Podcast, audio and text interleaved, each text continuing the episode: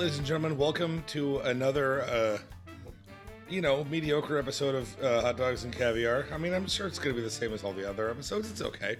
Uh, you know, Tarver's not here, but we're going to do our best. All right, uh, everyone, uh, welcome to uh, another uh, fine, fine episode of Hot Dogs and Caviar. Uh, I would like to first, uh, in the name of all that is holy, at least all that hot dogs and caviar holds holy, which is basically hot dogs, caviar, and like booze. Uh, dedicate this episode to the memory of Scott Razor Ramon Hall, maybe the best heel of the '90s. The best, my favorite. Like what a scumbag! Just like the guy had the most magically punchable face, and in the world of wrestling, that's enough. But on top of that, one of the He sickest. oozed arrogance. Oh my god! You just you just wanted to slam his head in the car door, and like we're complimenting him. Oh, I loved him. One of the best bad guys in the history of wrestling. He And- is the bad guy. Yeah, he's that was his name. He literally called himself the bad guy. and but the thing is, that's it. He was the bad guy. Uh, sadly, uh, passed away due to complications from hip surgery uh, that involved having three heart attacks in one day, which has got to be some kind of record. So let's go, Razor. Just the worst, scummiest, sleaziest, most face punchable heel in the goddamned game. Yeah, Uh, and and how badass was his finishing move? The best. The Razor's Edge. Yeah, which is like uh, if you started watching wrestling in the mid '90s, you know what is the crucifix power bomb because that's what Edge and Christian called it when they did it. But anyone that was like, you know, started watching WWF in the '90s missed him because he'd already gone over to WCW. But the Razor's Edge, the crucifix power bomb, sick move, uh, and hmm it took a real athlete to do it. But just Yeah, he was not a little guy. yeah, like uh, he was like, oh god, he must have been six five, and he was like Easy. chiseled. Yeah. But man, and he could he could stick a fucking crucifix power bomb like it was his job. The Razor's Edge, great finisher, great wrestler, and just the worst heel ever. Like he just inspired hatred. Like if you don't know who uh, we're talking about, just Google Razor Ramon and wait until you get a picture of a guy chewing a toothpick with a greasy mullet, and you're gonna of think my to all-time favorite guys. you're gonna you're gonna think to yourself, I would never let my daughter date that man. That is that is the natural uh, thing that you should feel when looking at Razor Ramon, one of the best heels in the industry. So sadly passed on, wrestling forever. Uh, hot dogs and caviar salute. Absolutely. All right, how's it going, Nate Dog? Oh, not too bad, not too bad. Just uh busier than a puppy with three dicks, but you know, it's about it. That's that's that's that's pretty it's awesome. pretty busy. That is pretty pretty busy. That's uh, I'm that's all a- right though. That's Yeah. a lot of dicks. Well, uh, I am uh, I'm mixing up my medicine. I have here a mason jar, and in this mason jar, there is ice and there is vodka, and in my left hand, there is honey basil soda from Cannonboro Soda Company. Uh, I local heard they boys. closed. Did they? That's a Yeah. shame. Well, I've had this kicking around in the back of my uh, cooler for a while. I got I got a new pat here. This is uh this is Ray Finkel, my sourdough starter made from einkorn wheat. well, that's I'll fun. be uh, posting some stuff about I that I do with it, but it's pretty spectacular. This is the most ancient of all grains, so I've read. It's over twelve thousand years old. This species of wheat. It's like unmutated. It's it's really good. It's like golden colored hue and sweet. It's nice, man. I'll post some stuff about it, but Yeah, that's it's awesome. going good. It's nice and gassy. Gassy. You know what's cool about sourdough is and um, yeast is it pisses alcohol and farts carbon dioxide. So there you go. Right. Whereas I uh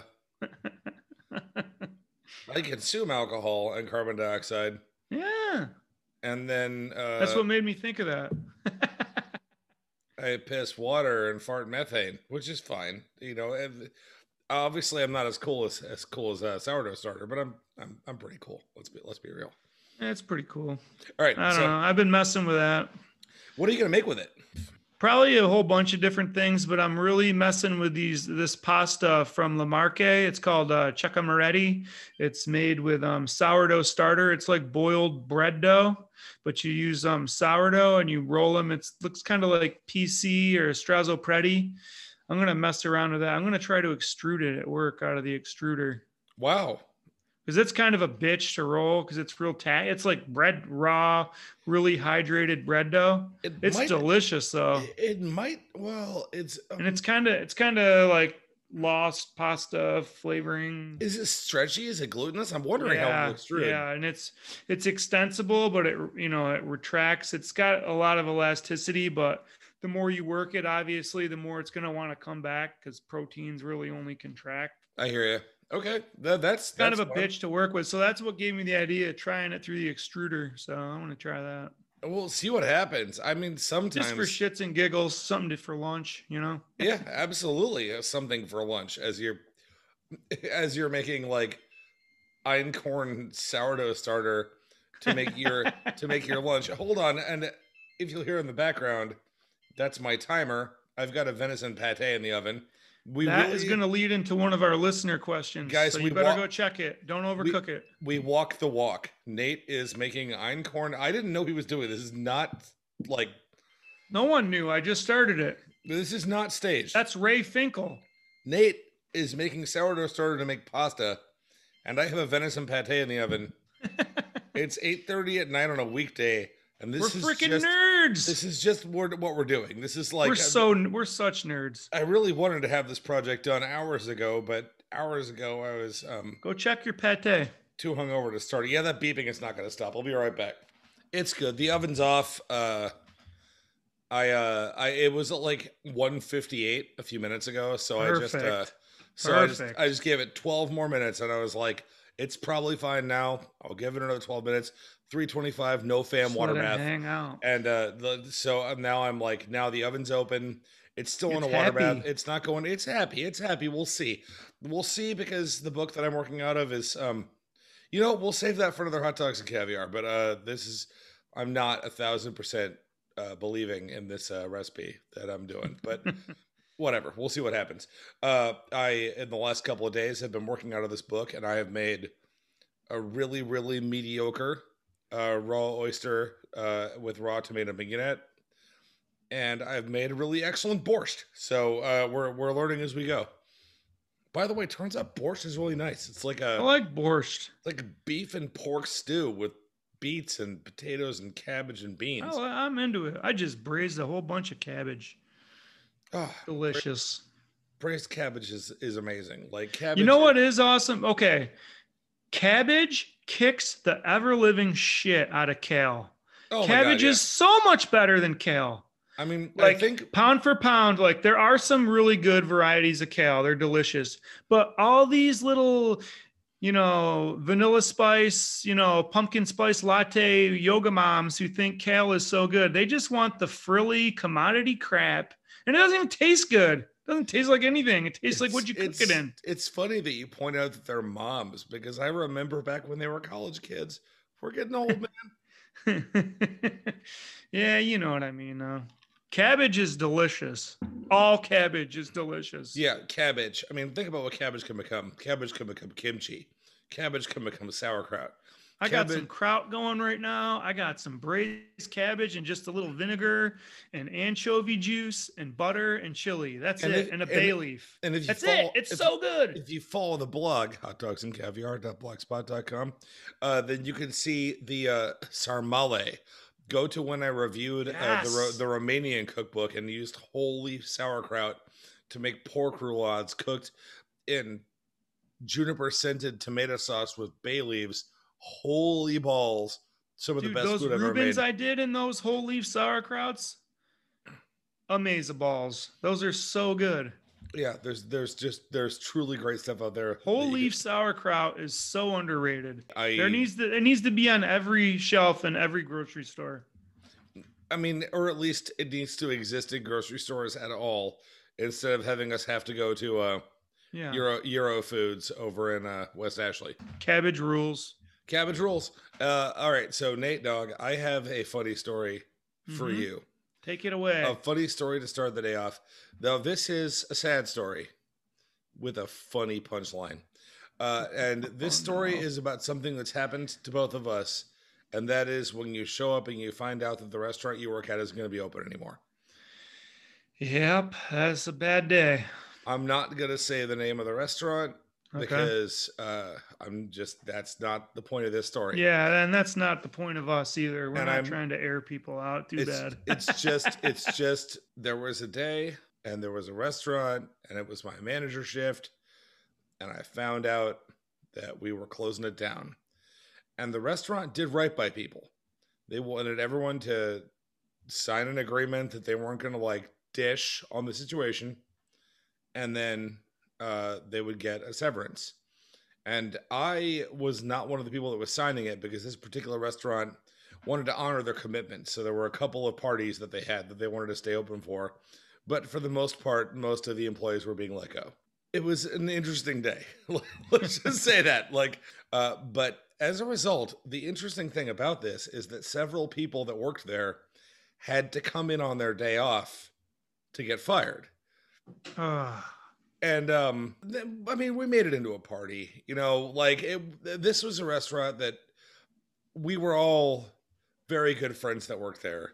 And we were not uh we were not super surprised. The, at least most of us that were in the upper echelon were not super surprised at what happened. Um but uh you know people came in on their day off like we we called everyone. They wanted to get everyone in because they didn't want anyone to be surprised and I respect that. That you know, it was like, okay, is there anyone we can't get a hold of? And obviously, there were a couple people we couldn't get a hold of, but uh, the managing director, who was a very good guy, you obviously know who I'm talking about, yep. uh, was all about just getting as many people as possible in there. So there was this food runner. This food runner, she was just the nicest girl, and uh, she started off as a hostess. Uh, just very pretty, well put together. Uh, she was all of 19 and uh she was a quick study. She was uh she didn't take to hostessing. She wasn't good at it. Like um you know like the thing is she was a very nice very beautiful girl but she didn't have a good fake smile. Like you know how like the fake smile is not the same thing as like a real smile? And some people have a great real smile but they can't fake it. This was this girl's thing. She just she wasn't a good fake smiler and it was troubling because she was so smart. She was such a go-getter. I was like this is a good employee. I don't know what to do with her. And then at one point she just got bored hosting on a slow day and started like running around the restaurant and just bussing. And she was like i have my eye on the host stand but there's no one there. I'm going to do this and all of a sudden we figured out what she was good at. It was like oh you're not a hostess. What you are is an SA. And she became the best SA. You ever you know you ever know every once in a while like when you're working in a restaurant you find a total like just blue collar success story like and i'm sure she's going on and doing different things with her life right now but like at that moment we figured out what in a restaurant she could do and what she could do she was not a hostess uh, she looked like one but she wasn't a hostess. What she was was a very good server assistant. She was a roller. She had limitless energy.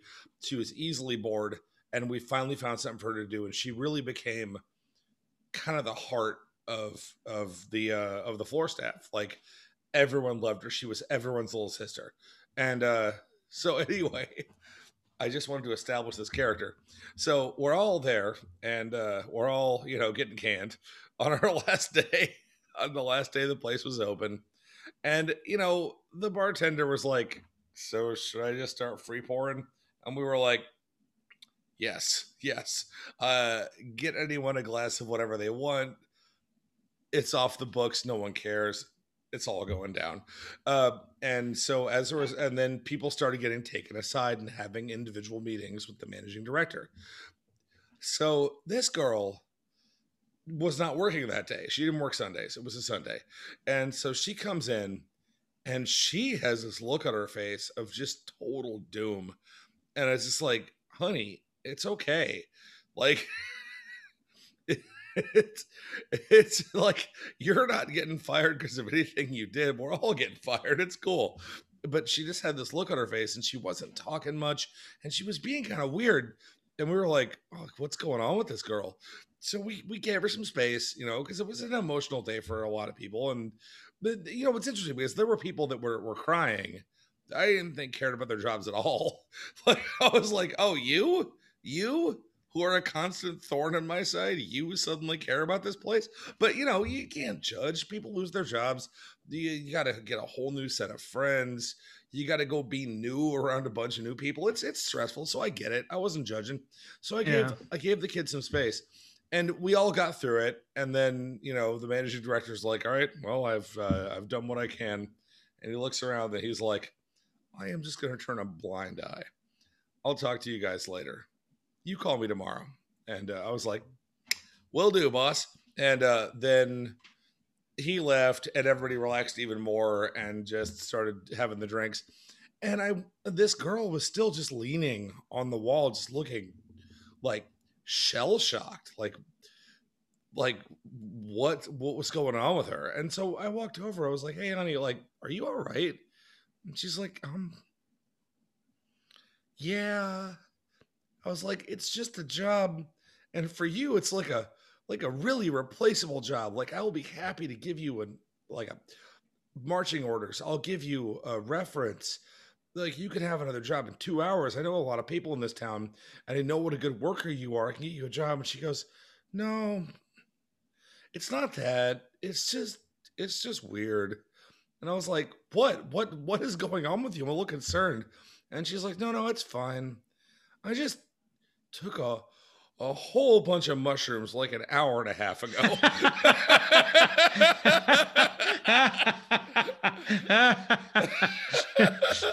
she was seeing waterfalls. I was like, I was like, you are gonna be a fucking legend behind this. Uh, that's I awesome. I've never been more proud. I was like, that's like we're all we're all having a weird day, but you're having a weirder day than all. You're having a really weird day. Oh, isn't that great? That's freaking spectacular. Oh, she looked so sad, and then it turns out she was just twisted.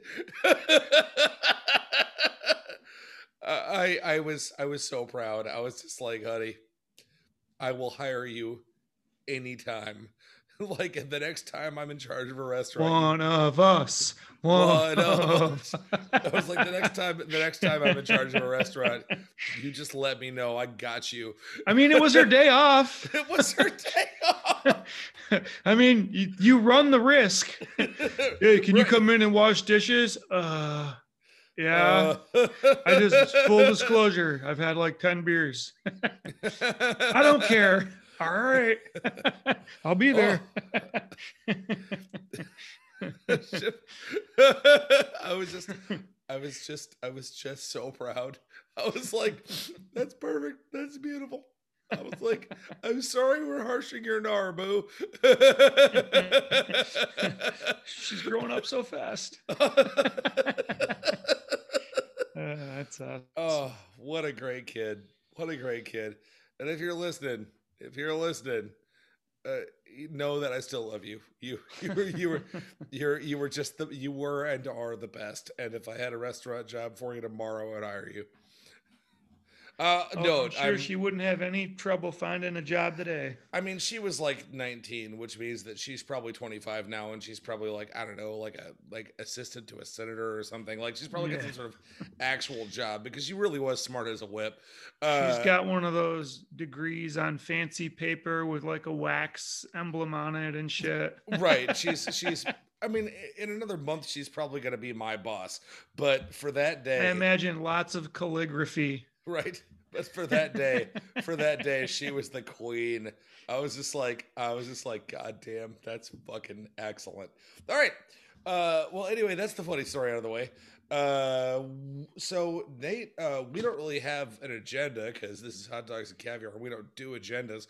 Um, but you said you had some topics, so why don't you Well, take since? TK couldn't join us, I got a couple got a couple listener questions we could we could comb through, and I think that'll probably be I mean, we could really dig into some of these. Yeah, punch it, homie. Just take it away. All right. So Alex wants to know. I think we've covered it a little bit, but um, he wants to know about some brands of knife recommendations we could throw out. Oh, well, Differences between German and Japanese steel. If there's any local knife makers, if we have any thoughts on that, and basic uh, knife maintenance questions. Okay, that's a that's a So, great topic. That's That's a, that that could get it really deep. But um, man, that's an episode. My, yeah, Um, my my quick and dirty answer to that though, just before we dive into that one a little bit, Yeah. is knives are extremely personal and there are there's really no wrong answers. Like if you like a kiwi, get a kiwi knife, you know, if you want to spend 900 bucks on a Nenox freaking, I don't know, hand hammer, Japanese Kurtsui or something, by all means, but just remember they're tools, not toys. If you're afraid you're going to break the thing, don't get it. Yeah, yeah, totally. That's my best advice. well, like, uh, Generally speaking, let's let's start this off with just some personal stuff. Nate, what is your knife brand of choice? um, I like I'm an, I like Japanese knives. Like I'm not a really big like hefty guy. I'm kind of gangly, so I like more knives that have some more finesse and balance to it. I don't feel like I need a knife with a lot of heft to it. I'm Um, I am a hefty guy, and I also like a finesse knife. I am a yeah so I'm yeah so you never well. know man um i like i like mac i like global um and then for butchering my go-to is Victorinox um, Oh, yeah. i like the price point i like the handles i like the way they handle so that's like a swedish swedish right Yeah, Victorinox, uh, Yeah. Swiss, Swiss, swiss yeah swiss knife Because company they, I mean, they the the reason Swiss Army knives are called Swiss Army knives yes that's is right because Victorinox makes them. Um, Yeah. Same company, same company makes same uh, company that's right Makes, yeah the, the company that makes Swiss Swiss Army knives actually also makes. like those are my favorite butcher knives um they've got a great price point um and you know you wear them down and you chip them like you can get another one for like 40 bucks Yeah, and then uh, paring uh, knives same deal i won't spend money on an expensive paring right. knife. The, the the question, the real question is, what knives do you want to treat as a lifetime investment? I don't mean Right. lifetime. Not all. If you're a pro, all knives wear out. But what what knives do you want to treat as an investment, like a over a year investment, versus what knives do you want to treat as disposable? And that's the key. And ultimately, like my investment knives, uh, uh, the chef knife, my actual chef knife, my go-to, I use a Mac UK 80. Uh, Mhm. it, they're like 70 bucks. It's the Honda Civic of knives. They're Japanese, so they're, I mean, they're as sharp as a fucking whisper. I mean, they're scary yeah. how sharp you can get them. Uh, they they're very light, like those those uh, heavy Wusthof and Henkel knives. They've got a lot of heft to them. Those can wear your wrist out. I have bilateral carpal tunnel. I have Mhm. persistent wrist injuries, and if I if my knife was heavier, my hands would probably be worse. Like Yep. you, uh, a lightweight knife is key.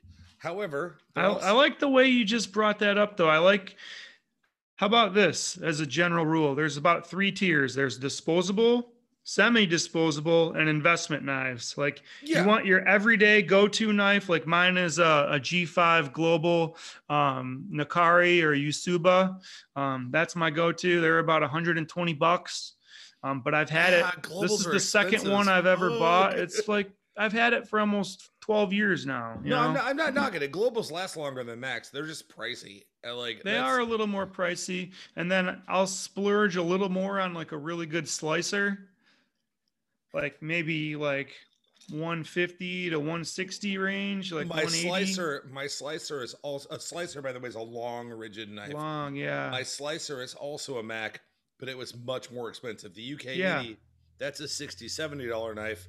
A Mac slicer is 120 to 160. So in the same range, like Nate, Nate favors global, I favor Mac. They're both Japanese. Uh Global's kind of look cooler. Macs are marginally a better deal. Yeah, they're a little cheaper. I mean, they have more of a Western style handle, and globals have more of like uh, uh, you know, You know, Japanese it- traditional handle, but it's not really because they got that kind of like golf ball kind of. That's what makes the handle is what makes a global a global. And if, Yep. if you're if you're a fan of that, then you're willing to pay for it. For me, I'd rather go Mac because I prefer like a more old school handle. Mm-hmm. But but the handle is what like when you global people like global in part because of the handle. Yeah, and they're easy to sharpen. They're easy to care for. Stainless, like you can get into all different kinds of steels and like whole bevy of them. But like German knives, there there- there's really no wrong answers. It's really personal choice. Well, yeah, like my my my chef knife is a Mac. My slicer is a Mac. Those are the only two Macs I have. I don't mess with Macs for anything else because I want to go cheaper. Because now you Right. get into these semi-disposable and disposable knives, like Nate said. Like for me, for butcher knives, I like a Granton edge, which means they Mhm. have the little um the little divots in the side of the blade. Mhm. Uh, I like a Granton Edge rigid boning knife. Uh, and Victorinox makes a good one. yeah, they're great. They're they're like I like the semi curve to them. yeah the the semi curve. It looks like a it looks like a it looks like a like like a fun morning. That that kind of curve, you know, just like uh it's they're not exactly curved like a scimitar, but they're not exactly straight. They have an upward curve. Uh, and they are not disposable. They are sharpenable.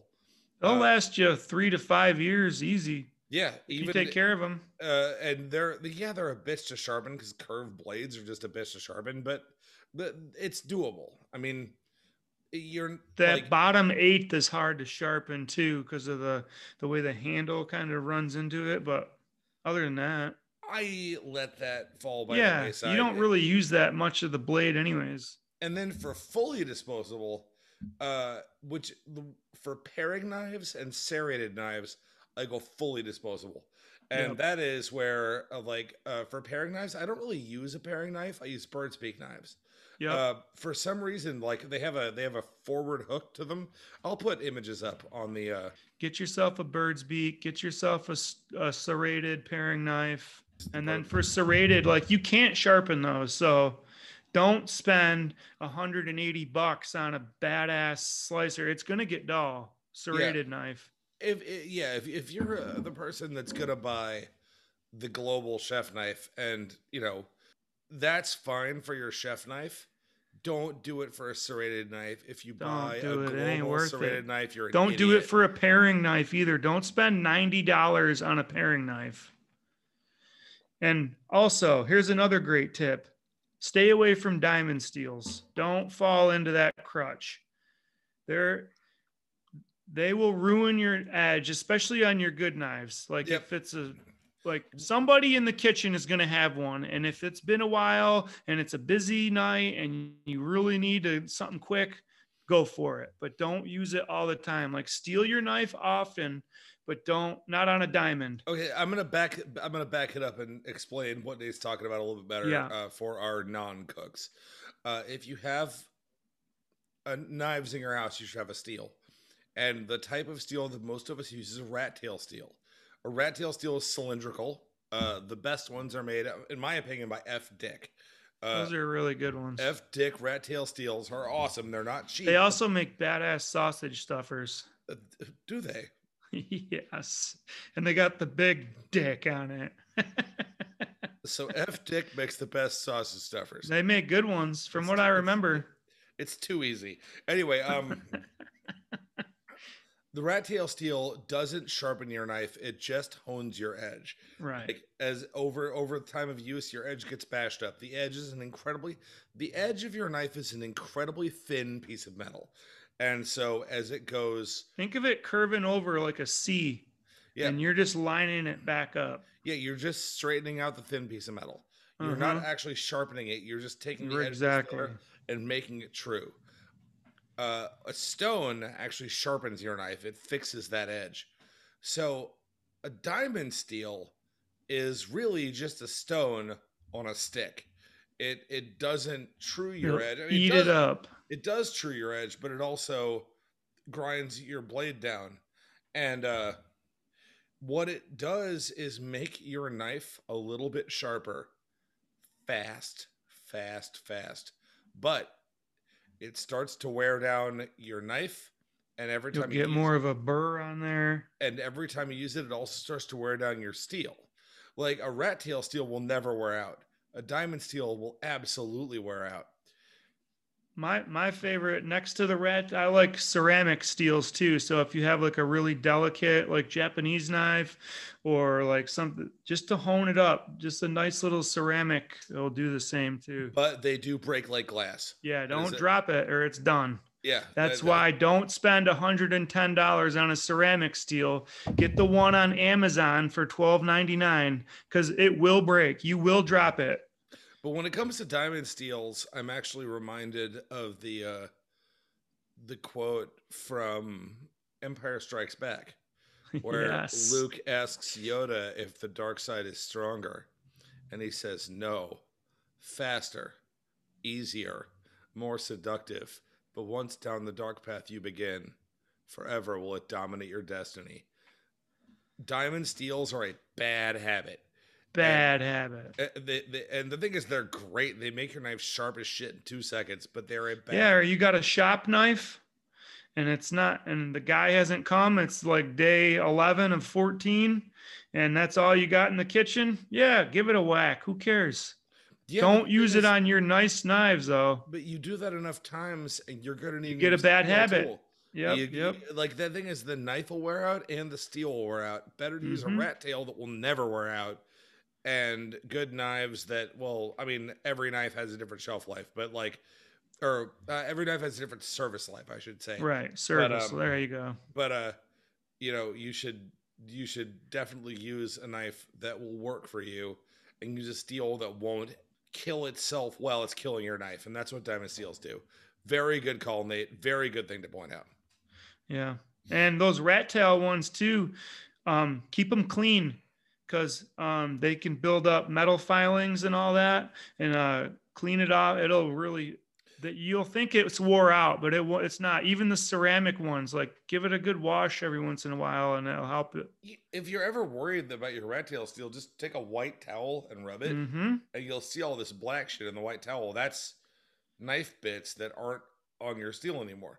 hmm Yep. Now, I think that answers that pretty nicely. well, your mean- guy, your guy asked about um. Oh, local. local knives. Okay. Uh, I think well, let's give a shout out to Quentin Middleton. Yeah, he's the he's by far the most famous, the most He- recognized. His he- knives are stunning. They're like works of art. Yeah, and he is a cool guy. He is a super cool guy. He's younger than us. He must what mid thirties. Like yeah, he's super cool guy. uh, His Quin- brother is a, a chef, I think, a caterer at least. Quentin Middleton is a local knifesmith. We'll put a link on hot dogs and caviar.blogspot.com to his webpage. Um, now, having said that, I, I revere and respect Mr. Middleton's knives. I don't use them because they're very expensive. I've Yeah. never used one either. I've worth- used them. I've never bought one, but boy, have I coveted them. Yeah, there they're are great. many, many knives that I covet and I really, really want, but I've just never been able to pull the trigger on it. It's just like, There's- and that's like- no knock. That's just my choice. That's a per like I like, because I know somebody's gonna open a can with it. I know somebody's gonna drop it on me. I know somebody's gonna grab it and do something stupid with it. yeah, at the end of the day, cooks are blue I don't- collar. We're yeah. blue collar guys, and we can't afford tools that cost five or six times what the industry standard costs. Uh, as much as I like Mr. Middleton's knives, I like the look of them. Honestly, I like the feel of them. They're just they're great blades. They're fantastic. But I don't need a handmade knife. My Mac UK80 costs 70 bucks. A Quentin Middleton knife costs seven times that. a lot of them. I don't know the prices now, but like at least, and it's not that he's trying to rip you off or anything like No, that. no, these not are at all. all made by hand. Like these are special, special things. And if you walk in and you see a server chopping up some brie on a piece of marble with your knife, you're gonna lose your shit. Yeah, the, the, they're handmade works of art. He is a he is an artisan. He is a absolute master craftsman. And the fact that I don't use his knives is less about his prices and more about me as a cook. I use. Yep, Same I'm here. a blue collar goon. I just like- been burned too many times. Like my knives have been stolen and broken. Like Yeah, it pisses me off like to lose like a $90 knife, like a $90 Global. But if I lost something that costs like three or four times that, And full I wouldn't be able to go out and buy another one. full disclosure, the Mac UK80 that I love so much, I have broken one in half trying Mhm. to cut a wheel of Parmesan with one. I remember that. Yeah, that sucked. I was pissed. That I was, was like, dangerous. yeah, uh, you have never known sharp. Like if you break a knife, the edge that it creates is lethal. But yeah, uh, yeah, yeah, you were there. I was trying to. I cut- was there, was I a wheel, remember. of, a wheel of grana padano, and my knife told me that it wasn't up to the task. It started to flex, and I was like, "Fuck it, I got this." And then I just, I was like, "I know, I'll force it." That thing was ice cold and you were not having it. You're like, not today. I'm doing this. Yeah, and then my blade was like, no, no, no, no. My blade was like, my blade was like, I've tried so hard to please you, and still you disrespect me. So yeah, uh, and uh, probably probably one of Middleton's blades would have made it through that wheel. I'm I, I'm for real. But the thing is, I was able to replace that blade two days later for still less than a third the cost of one of Middleton's blades. So Yeah, it's just Much- more economics. much love to Quentin Middleton, but I, I can't use his stuff. If any of you home cooks really want to have a truly great blade, and you're not in a professional kitchen where someone's gonna like use it to open up a number ten can of ketchup, then by all means check his shit out because it Please do. Yeah. it I've, fire. I've, I would love to get one someday, but the dude is a straight up badass. Yeah. oh, for sure. all right, Nate. I think we've. uh All right. I think that wraps that one up nicely. What else you got, Nate Um, Dog? I got a pretty quick. Well, we could get really into this, but um, Steven wanted to know some um general charcuterie information, like tips and tricks. Um, you got any uh anything general? Like, I would say you know trust the recipes first. Like, get get a good book like Cooking by Hand or the Ruhlman Charcuterie book. Follow Yeah. that. Get comfortable with it. There's a lot of good advice in that. Um, always use a scale. Weigh your ingredients, especially curing salts. I mean, I think um, that probably Keep it cold when you're grinding it. Cold, Yeah. cold, cold, cold, cold. Okay, so yeah, there there there are some there are some hints and tricks that I can do with charcuterie. Uh, you're dead on. Um, just with grinding in general, anytime you're grinding meat, your meat should be almost frozen, like as in starting to get rigid, frosty on the outside. As cold Uh, as you can get it. Freeze your blades. Freeze your, grind, your, grinder. your grinder parts should be in the freezer, and Mhm. uh, th- that's that's a big one. Uh, another one is uh, if you're doing if you're doing and this is for charcuterie or sausage or meatloaf or meatballs or anything except burgers, uh, is that salt your meat and then agitate it with the salt. That creates the protein web Mhm. that holds the fat. It's super important. Like there's a reason that if you take a patty of ground pork and cook it, it will be the texture of a well done hamburger. Whereas if you take a patty of Italian sausage and cook it, it will be juicy and bursting with fat, even if you cook it loose, like a like a patty from bulk meat. And the reason is because it's been agitated with salt. We've talked about this on this podcast many times yes, before many times. uh if you like take the salt and mix it with the meat that creates a protein matrix the salt does something to the protein exactly what i could not tell you this is above my pay grade but it makes a web and the web has a bunch of little parcels in it that hold moisture and fat uh, That's as good as explanation as anything, I'd say. right And uh, more than you'll ever need to know. But yeah.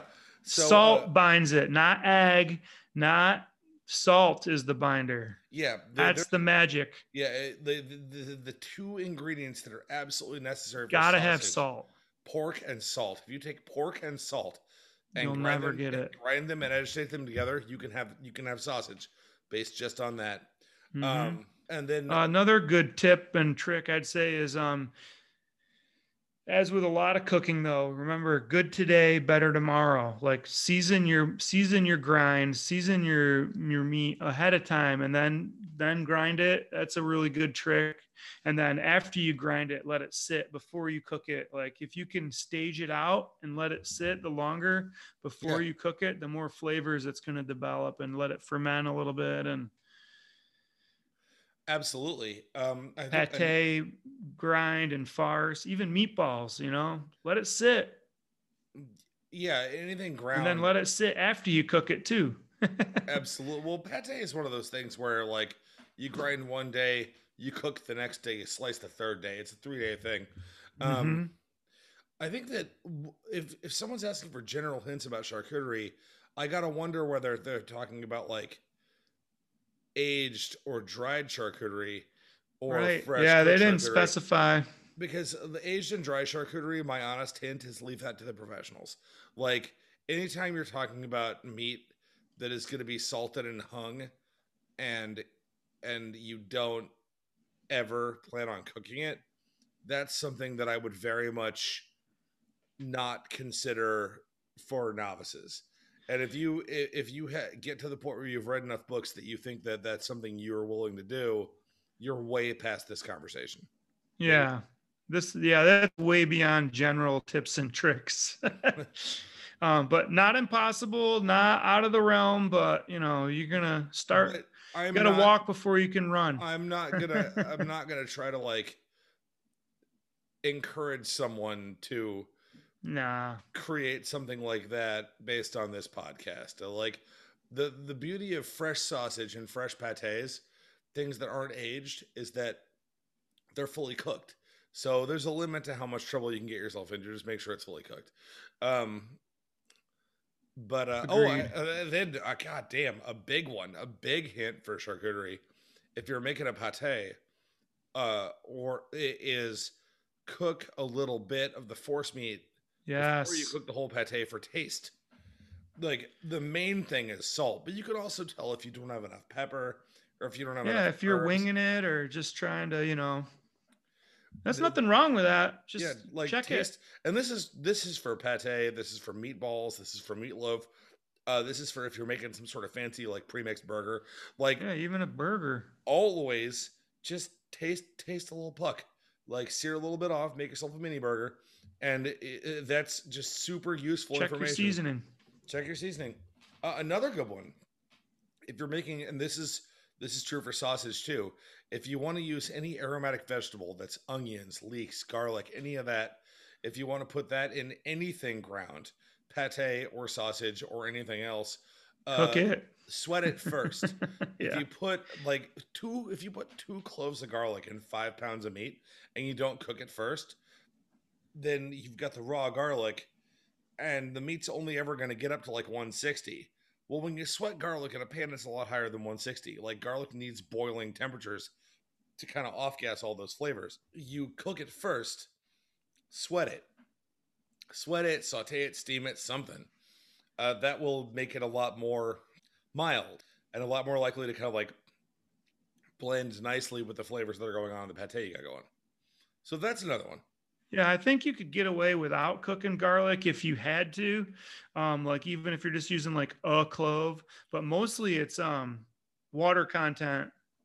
It'll screw up screw up your texture and No, yeah, sweat That's it out. too. Like carrot, celery, onion, like really yeah, sweat it out, man.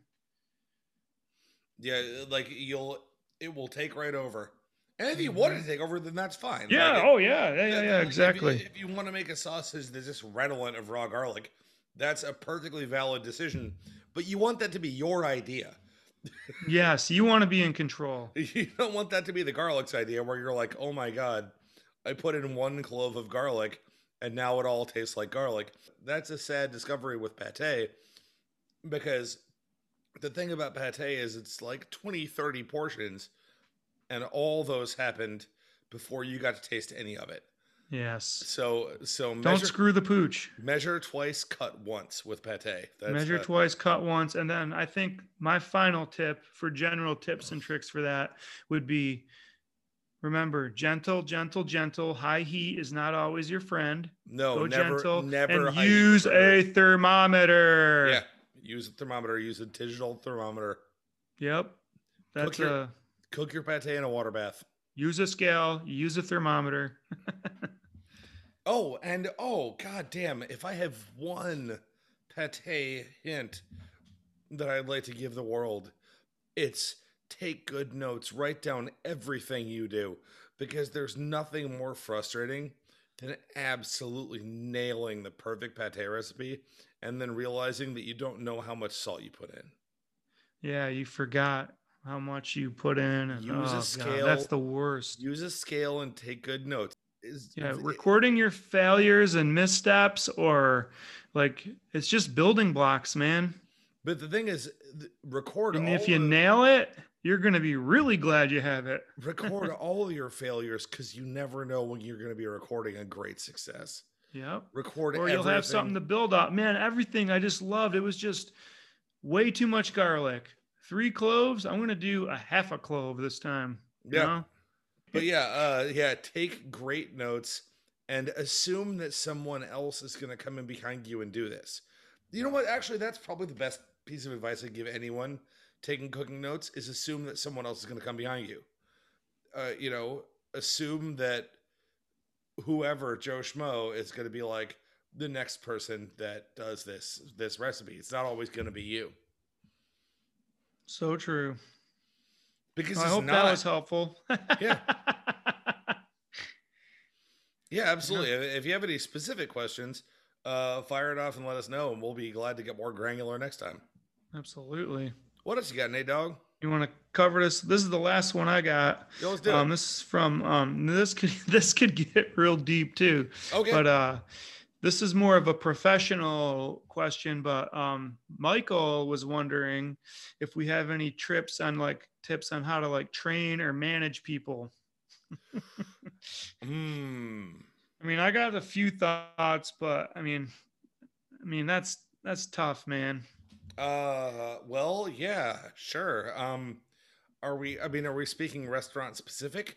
Yeah, yeah, restaurant specific. Well, like the one thing that I that that I would really say, just in like a general thing, is leadership is you know they say like you know examples the most important thing it's the most important thing in leadership.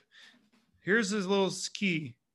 It's not the most important thing. It's the only thing that matters. Example is the only thing that matters. So you have to set a good example. If you're a leader or a manager like you have to do it you can't just say it you got to do it i think that's pretty pretty key as in like a general kind of Yeah, I, I think leading by example is is an incredibly important uh, standard.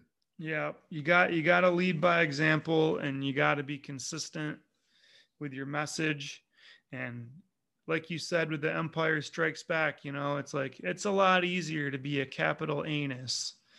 Like you can be you know a jerk and we you know, we've covered this before, but you know, it's easier, but it's not the best way in my opinion. Yeah, well, I mean, leading. Well, you you were you touched on it. Let's get into it. Chefs are so often dickheads. Yep. Nate and I realized that neither of us were dickheads. I mean, honestly, Nate's kind of a dickhead, but like, uh, I'm busting his balls. Uh, Physically. Uh, Yeah. no, uh, we, we we we got it into our head that we were not gonna be jerks. Like just because we we were treated like absolute shit. Like there were there were just chefs that will remain nameless, but some of them are fat and some of them have red hair, and some of them are just terrible people. And uh, we we we decided that we didn't have to be like them, that we didn't have to just abuse people the thing is, if you abuse people, if you make someone terrified of you, then they will hide their mistakes, and that's not what you want. It's not If- what you want. If you make someone so scared of finding out that you, they did something wrong, that they the, the the best way to hide a mistake is to sit into the dining room, and that's not what you want. You want someone to say, "Yo, I got a problem. This isn't right." And they need they need to know they're not going to get punished for that. They need to know that they're going to get rewarded for saying, "Hey, I got an issue." Like Mhm. I I have I uh, one of my guiding principles is if you fuck something up, you go right to the biggest dog in the yard and cop to it right then, right there. Yep. And you I, I totally agree. Like you're like leadership, like you're looking, it's not about, you know, leadership's not about like getting people to fall in line. It's getting people to follow you. And that's the tricky part. Like, yeah, sometimes you just need them to fall in line, but you know, you're looking for volunteers, not hostages. And a hostage is going to lie. They're going to sneak. They're going to hide. They're going to do whatever they can, you know?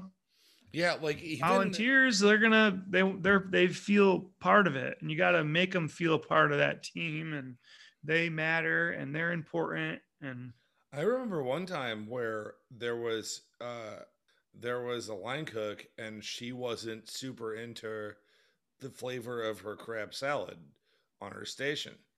And you had tasted and we've told the story before, you had tasted the station like on the quick quick, like going through right before service. And you know, you you're not you're not getting into every single thing. You're just like, is anything immediately badly fucked up? And she was like, I don't like this crab salad. And I was like, okay, well, make new. And she's like, but Nate tasted it. He said it was okay. And I was like, okay, call him back over. And she's like, no. And she was so scared of calling you out. And I was like, no, Nate wants you to think for yourself. Nate wants you to let him know if you missed something. That's your main job. Like Nate tasted 30 things in a minute. Like or not even 30. Nate, Nate tasted 30 things in 20 seconds. There like Nate didn't have time to really get into this. You, however, have had all day with this. You've tasted it 19 times and you're convinced that it's not right. And she called you over and you were like, great, make new. And she goes, okay. And you were like, you, your exact words, I'll never forget it. You were like, I'm never going to get mad at you for having standards. yeah i trust you i need to trust you Yeah. i count on you She was so. tell on yourself it's okay and then She hopefully was- you breed that kind of culture where it's okay to make a mistake just try to make new ones so you know? petrified yeah of calling you out, like as if to say, hey, you missed this, you were wrong. And I was like, that's not the kind of chefs we are. Like that we're Yeah. we're we're something entirely unlike that. Like we're not here to yell at you. We're here to make the best food we can. And you thought that we had maybe been a little bit asleep at the wheel for that moment. And for sure we probably were. I mean, she doesn't know what was going on in your head, what you had to do 15 seconds after you were on her Mhm. station. But like the thing is, it, was just it was just funny. Ugh. I mean, being being a good leader too. It's like it's about empathy. Like, put yourself in their shoes. Like, oh man, last time I told Chef, like he blew up on me. Like, like reverse the roles. Like, I hated getting screamed at for when I was just trying to fix a problem. Like, having some empathy and then a, a good strategy too. Um, if you have to correct someone, like uh, there's a good good strategy. Think of um, that I learned uh, from a good friend of mine. It's called orange, lemon, orange. So you start out like say they're you got a new cook and they're a hot shot culinary student and they learned how to make this vinaigrette in culinary school and you know and they're not following your recipe and you're kind of pissed. So think orange lemon orange. Go to them be like hey that's a really great way to make that. Um you know like start out with something good like that's a really great way to make that. That's cool you learn that in culinary school. But here's how we do it and this is how we need to do it. There's the bad part like you need to follow the directions and the recipe um, and don't just tell them tell them why you know what i mean? Like explain to it like this is why we do this and that and then say but yeah keep that vinaigrette in your back pocket. We might need it for a special someday or something like good shitty good good shitty good like say something find something to bring they'll be more focused and listening to you and more receptive like you're not just shitting on them like it's and it's a lot harder to be that way i'm not going to pretend that it's not but it, it it's better. I, I mean, promise you. I think that one thing it just takes a little more thought. A really good hint as far as managing people, and I don't think this is just true in restaurants, uh, would be like what I was talking about with my little girl from the funny story, and that was that we hired her for a hostess. She looked the part. I mean, like, what do you hire when you're a hostess? She had a very sympathetic face, pretty well put together, well spoken. Uh, and that that's you know when you're when you're hiring people with no experience, that's the person you make a hostess. She's the face of the place. And uh, later on, it became immediately apparent to us that she was miserable as a hostess. She hated the work, and she was much better suited as being an SA, as being a busboy. And she was so much better at that job, despite the fact that she had the look that one expects to have at the host stand. And I, I'm I'm I'm probably revealing a secret of the restaurant industry here, but it is what it is. You want your host to be pretty well put together but um, this kid was so poorly suited to that work and so i think one of the good things that you can find is look look for jobs if someone's not flourishing in the role they're in look for another role they can flourish in uh, yeah that's less true versatility is great and having that's... versatility but also and it comes with experience but you know putting there's nothing wrong with putting the ace in their place you know like if you got an ace bartender, don't make them go, you know, park yeah. cars. Yeah, I mean, I, I think I'm a great example of that. Uh, in the kitchen, I am not a particularly good line cook. Uh, I'm not that great on a hot station. I am an incredibly good expediter, and as a as prep cooks go, it took me a long time to learn where I was good. But what I'm good at is coming into a restaurant four hours before anyone else gets there, spending the day in the nuts and bolts of serious prep projects. And I don't mean prep projects like dice a case of tomatoes. I mean prep projects like make me pate en croûte, you know, like serious, deep, dark prep projects. And then when those projects are done, expediting service. That's where I'm the best. Nate is an incredibly good line cook. Absolutely slick, holds a station the fuck down and uh, so Nate and I are two different executive chefs who are capable of doing very different things in the middle of a service. Like there were days it was weird, man. At Tristan, Nate always wanted me to expo, and I was like, "That's cool." And people would be like, "Nate's the chef. Why is he working grill?" And I was like, "Cause he's fucking awesome at it. That's why." like, I was like, I'm not great at grill, but what I'm great at is keeping this place organized. So I'll expo, you know, even though traditionally the expediter is like the guy that's in charge and he's bo- the boss of the other line cooks, when Nate and I were working together, I would prep all day and then work expo because that was using my skills best. Yeah, you're and a great Nate, expediter. I am not a great expediter because I'm dyslexic and I also have dysplasia. So things get scrambled and in my brain and it's hard. And I can train myself and do it like, you know, once I'm used to reading the information. But if I'm starting a new expo at a different restaurant, like my I just can't process that information quick enough. And people think I'm retarded and I'm trying to screw them up. Like it's like you're the smartest fucking guy in the room I have to be slow though. I just can't. I don't. Pro, I don't have the same processor. And like I have dial-up internet, and you have you got you got high speed five G. but that's that's the key is that Nate and I. I mean, we figured this out uh, just by the virtue of working together for like mm-hmm. years and years and years and years and millions of hours and in each other's sentences. And his wife calls me work wife and blah blah blah. but like.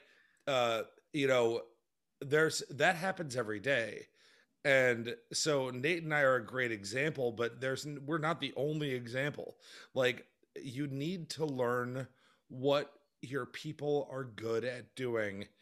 And if you can find a way to help them do that thing, then you can really get a ton of mileage out of people that would otherwise you wouldn't get good mileage out of. So that's my other that's my other hint is that like find out what people are good at and and help them help them find a role that will work for them.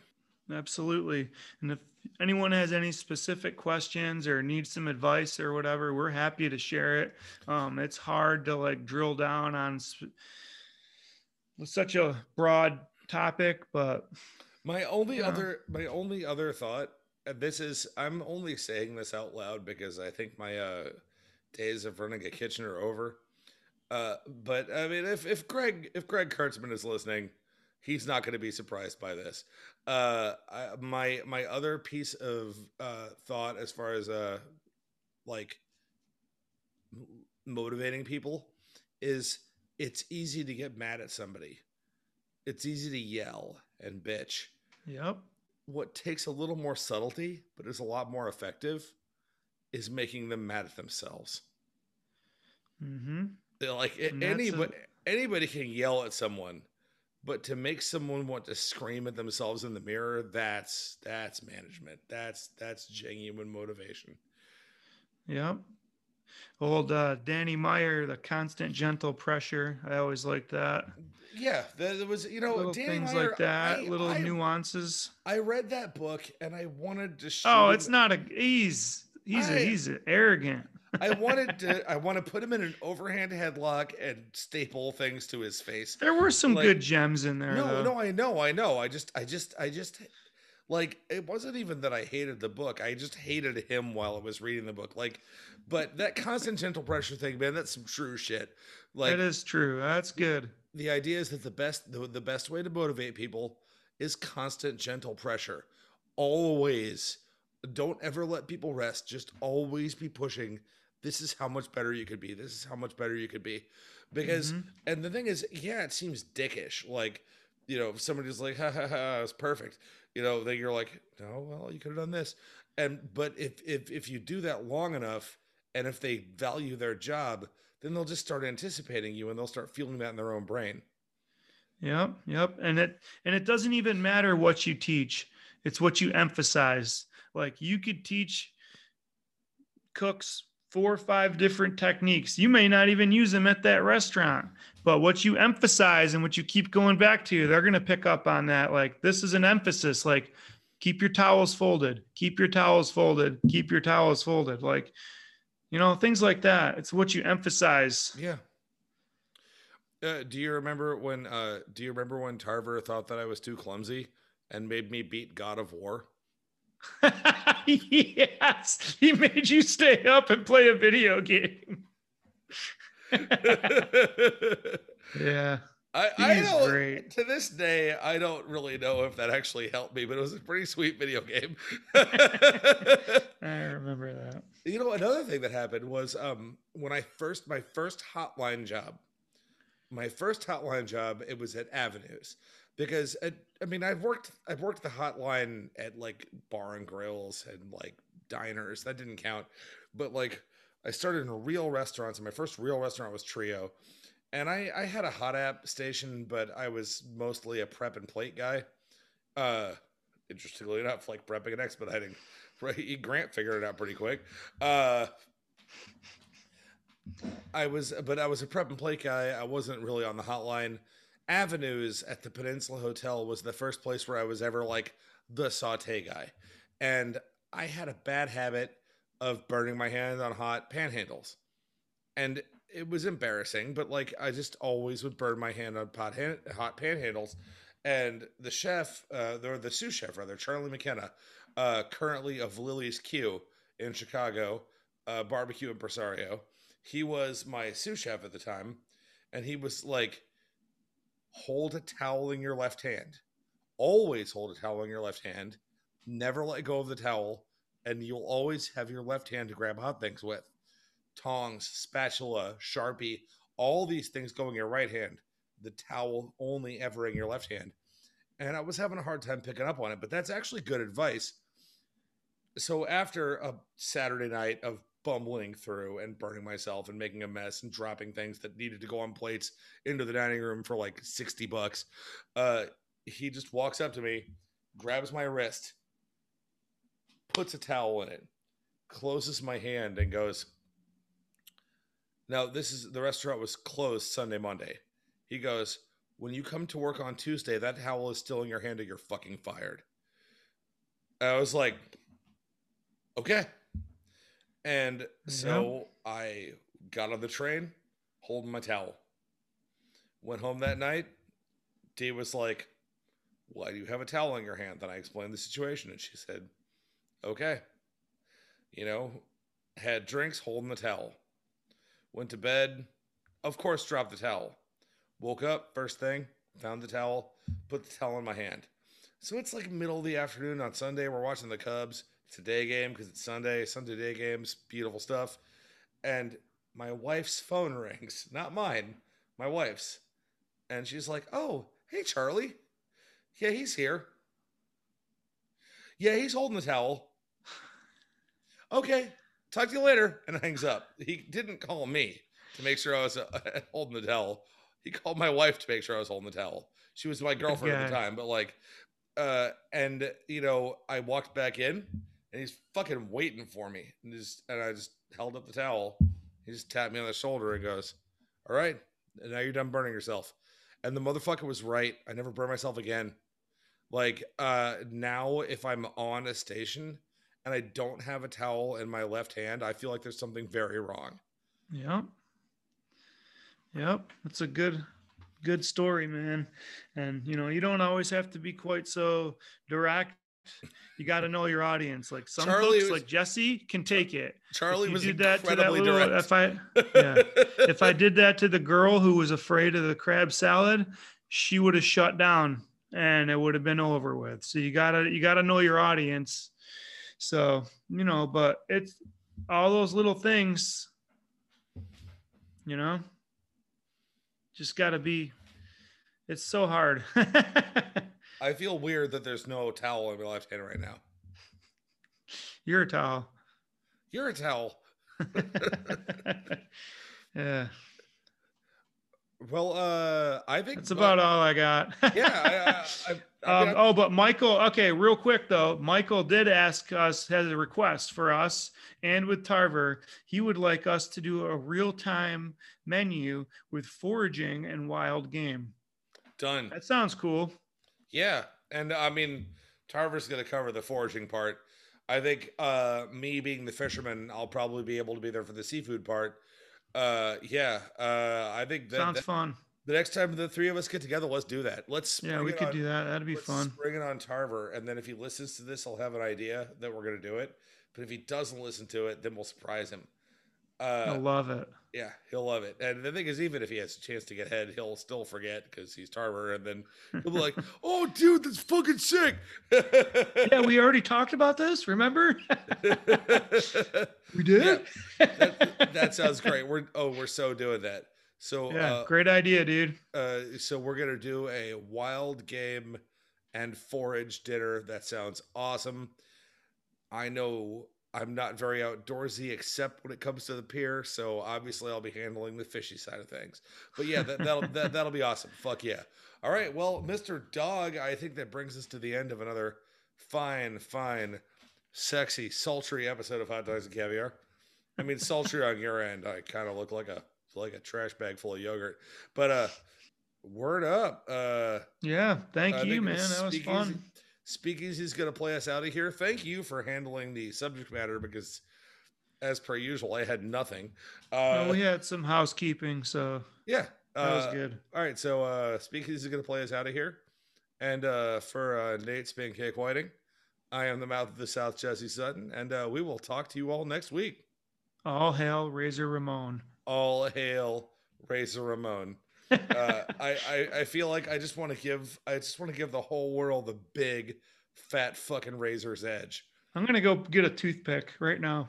Yeah, you know, I was watching. I, I think when he passed on, I was like, "Oh man, that sucks." And you know what's gonna happen because it like because it took like four days to like finish yeah, he playing was out. in rough shape. But like, uh, I mean, dude had three heart attacks. That's got to be kind of a record. But uh, I was watching uh, a, a championship match between him and Bret the Hitman Hart, and the dude was chewing a toothpick, and he had another toothpick behind his ear for in case he lost his first tooth first toothpick.